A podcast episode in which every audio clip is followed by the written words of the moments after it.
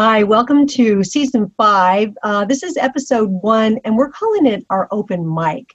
Um, and what that means is that each of us, Tom Spitali, hi Tom, Sean, hello. hello. So we've all written down three topics, uh, but we haven't shared them with each other yet, and they're related to strategic uh, marketing topics, of course.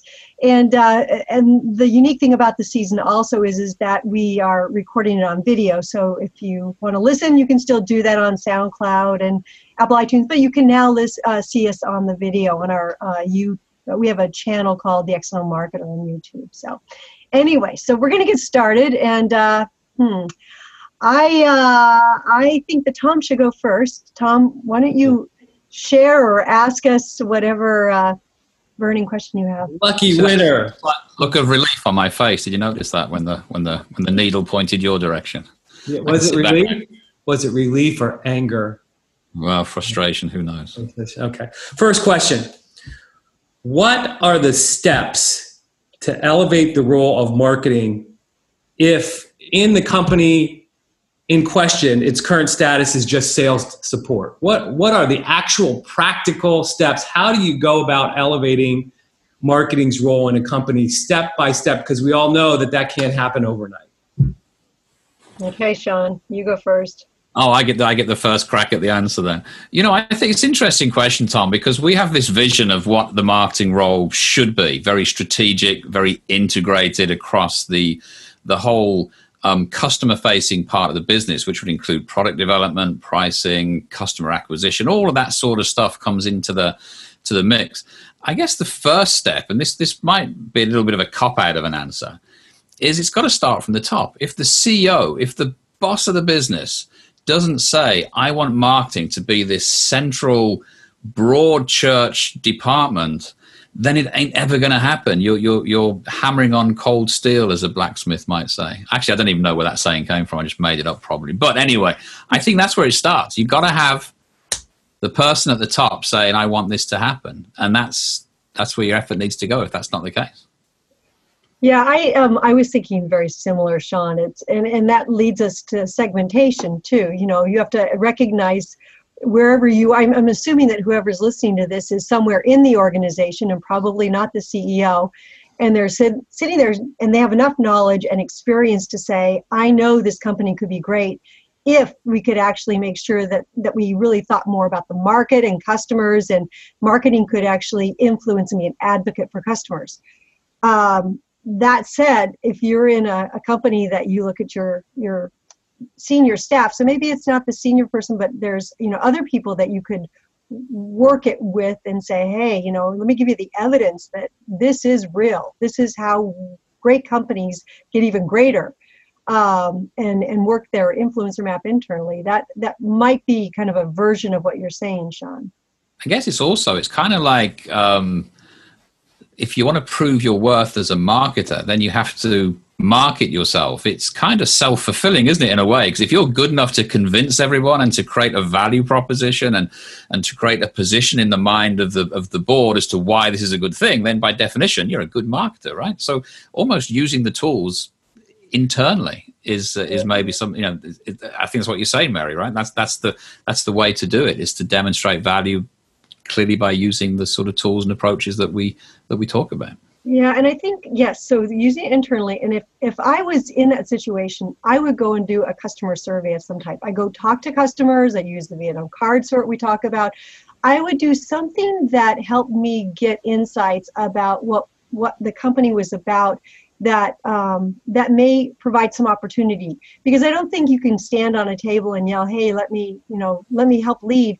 But if you walk in and you have all this evidence that the customers are feeling a certain way, especially as you know we're going out of this post-pandemic, there it is a lot of opportunity to be able to say customer needs are changing and look at this is what our company can do if we really take these steps. So that would be what I would do if I was in that situation. Tom, what do you do? You have some thoughts on your big question? No, I'm just going to ask questions and let you guys. I, I have no idea. No, really.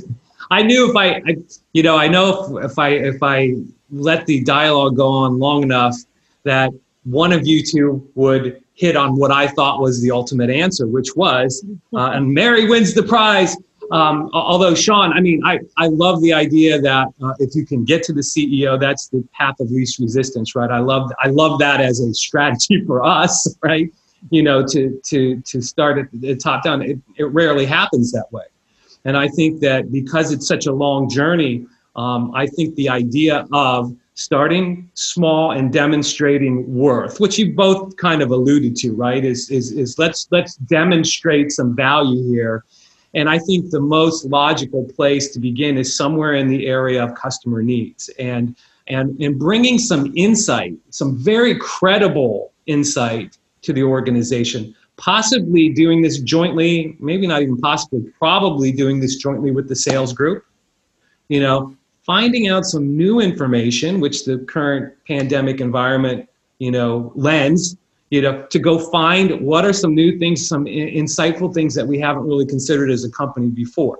As marketing demonstrates that leadership and then has the, the next opportunity to connect that to perhaps some changes in the company's value proposition, you know, you slowly build this credibility and you begin to be thought of as, as, as more of a power, a source of power in the organization rather than just a supporting function.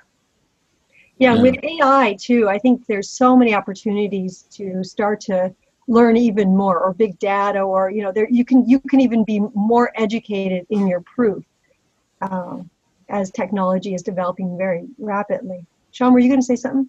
Well, I was just thinking that based on my own experience of this sort of thing, is is um, I totally agree. You've got to have an evidence base to sell to the CEO, whoever's going to ultimately grant that wish that you're now in charge of this broad strategic department, mm. or rather, the function is broad and strategic in itself, whether or not you're in charge of it. Um, I think that that amount of, um, uh, of of evidence gathering is important, but in organizations where marketing is thought of as a, a lead generator, maybe, or or the people that do the brochures, that sort of sales collateral thing, the the the expectation is for results, is for action, is, is for those to drive new leads, to drive new sales, to get new business. So anything you come up with, for example, you're saying, I've, I've noticed an interesting trend in how customers are focusing on, th- focusing on this. And if we were to develop a product that delivered this, then they might. Say, that sort of stuff is interesting, but you've got to have that credibility of, of, of action as well. So I think starting small, but focusing on demonstrable results is also important, not not just ideas or concepts, because that that doesn't do you any favors if if the prevailing mood is that you're there to support sales this quarter. That's your job. Yeah, that's a really good point. That's a really good point. I guess I'm I'm thinking. Um, I just recently read that Goldman Sachs hired their first CMO, Chief Marketing Officer, and I'm curious. I, that would be one to roll back and see what brought them to that point where they realized in their industry, you know, because, you know, financially things are very, very turbulent right now. Um, what made them decide that it was finally time to bring a CMO in? Um, and as you say now, you know, if you have a CMO, there's a better chance that marketing as an organization is is going to be able to prove themselves and, and make a, a significant dent on the company. Mm-hmm. Yeah, is that your, I, I, is that your question? I, is that is that your open mic question, Mary, or are are you? Is that one A from? It's one A. It's still like, hmm, where have I seen this recently, and why is it happening? Yeah, I wouldn't even know where to begin to unpick Goldman Sachs having a CMO, thinking of their business model and and the, their typical consumers, if you like, or uh, uh, that'll be an interesting one to watch. I, I would have nothing to say because it's the first I've heard of it, but it sounds intriguing, shall we say, interesting. Yeah. Um, do we do more than one big question on this, or or um, or do no, we? I was hoping we do. I would hope hoping we would do a couple. Okay, Sean. Then you're uh, you're next up. Okay, so I'm going to take a very, very small step away from the strategic marketing concepts and, and talk more about our business model because, as you guys know, we've spent years and years jumping on planes, getting to a classroom or a university or a college or a convention center. We've we've we've met with a, a group of people, any, anywhere from a few people to a few hundred people in the room, and we've done our thing, which is it's just in person workshops, guided learning, action learning, teaching, whatever you want to call it. And now we've moved through necessity online. So my question, my thought was, regardless of the fact that we've had to do this, given the, the, the current pandemic situation, now we've seen both. Which is better? Classroom or virtual? Okay, can I go first, Mary? Um, what I think is so compelling about that question in any business, you know, I, I guess what, what this what this virtual stuff is, it's a disruptive technology. You know, it's a disruptive change to the whole arena of training. And the godfather of disruptive technology, Clayton Christensen, said something decade, a decade and a half ago that's so true that I think we're finding. He's, he said, look, here's the way here's the way disruptive technologies or disruptive change works. It, it, it first looks like it's not going to be a threat to an you know um, a, a existing sales model or, or, or, or, delivery model or any business model, any kind of business model. It looks like it's not going to be a threat. People say it's never going to be as good as X and so in this situation, it would be easy to say virtual training and, and virtual learning is never, ever going to be as good as live training. And the tendency is then to underrate it, underrate it, underrate it until somebody comes along and, and, and takes your business away from you because eventually disruptive technologies show themselves for what they are, which is just a new way and sometimes better way to do things. And I think what we are discovering as a company is that is exactly what's going on. We have thought for a long time nothing could ever be better than live, but now that we're doing virtual, we're finding some things that are huge advantages. Things like we're able, but we used to run around and make sure everybody was getting in and out of breakout rooms. Everybody understood, you know, the the, the plenary concepts that we had just given and just doing logistical things. Now we just hit a button, people go into breakout rooms, and we're completely free to go into and watch what people are doing and lend our experience to what they're doing. We're having more hands on um, ability to help guide people to make sure they're going in the right direction, applying the concepts uh, insightfully.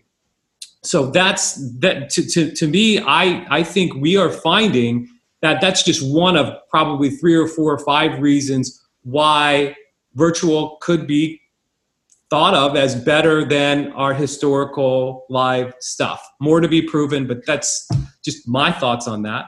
Not what do you think about it?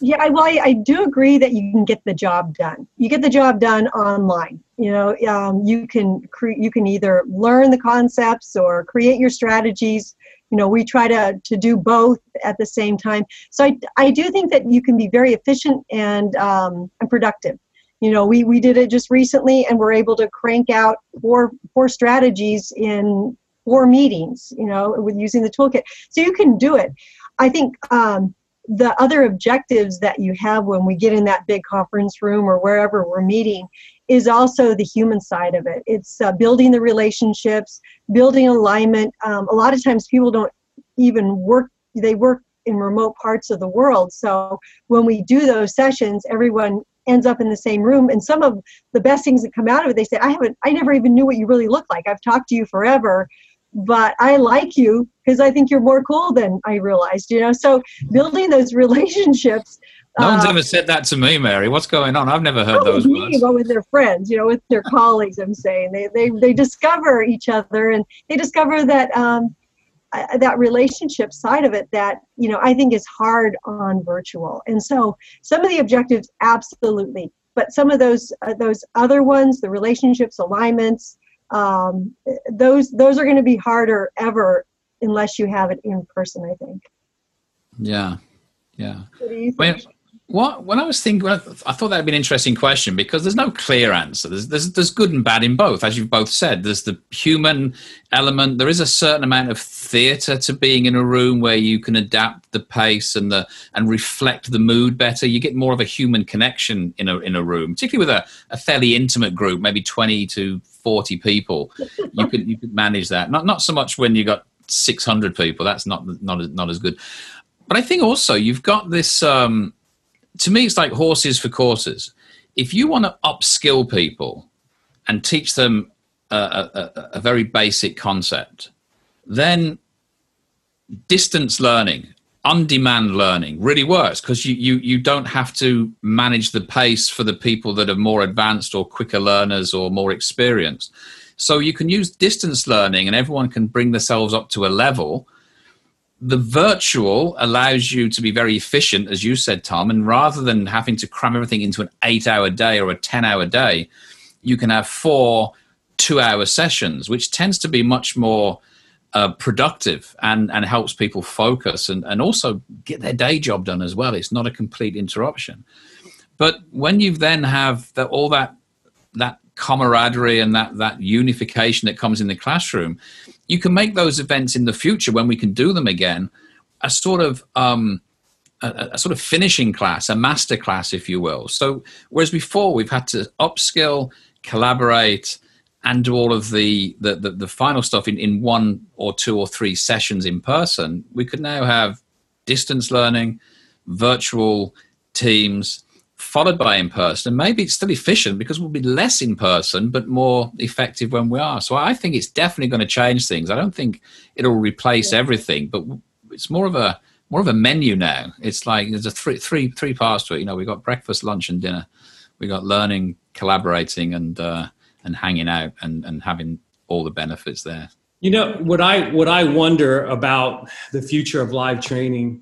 I mean, I don't you know I don't mean to disparage it because obviously it's how we've all made our living for the last couple of decades, and it's it's fantastic. We we we we love uh, a lot of the aspects of it. I just wonder if the, the practicality of it, given you know the COVID nineteen situation, I think companies are going to be very judicious about what they get together for. You know, what are they going to do if they if they even you know are going to have any kind of live events? There's certainly going to be fewer, and you wonder if you know while we would make the case that strategic planning and, and perhaps training are, are, are, are worthy of that, and may, maybe they they're going to think that you know because of that camaraderie aspect that you guys described but that's better for I don't know, um, you know, certain certain team team building or company building events. So um, I think that the, the, practicality of it, even though it has a lot of, of benefits, the practicality of it may be significantly less than it ever has been. And you know, I think that hopefully people are going to start to understand that the virtual part of it, there is a lot of benefits to that. Yeah. Yeah, I think yeah. the needle will shift. I say I don't think it's binary. That's when I asked the question. I thought there isn't a, an actual answer which is best, but it's it's a question of of the, the needle will shift. I think Tom more and more in the favour of virtual, and we'll see less live and more very very specific reasons for that live, and maybe even piggybacking on other reasons to get together. You know, sort of these these these team meetings where they say, and we're going to have a day of doing X as well as having the annual meeting. That sort of thing, sort of leveraging the the cost. But yeah, I think the world's changed for sure. yes, yes, it has. Well, we're going to wrap this up for this uh, this episode, and um, we hope that you enjoy this open mic uh, uh, type of format. And like I said, if you like listening, you can do that. But if you like uh, watching it as well, we now have it on YouTube as video. So thank you so much for joining us, and good luck. Thank you. Thank you.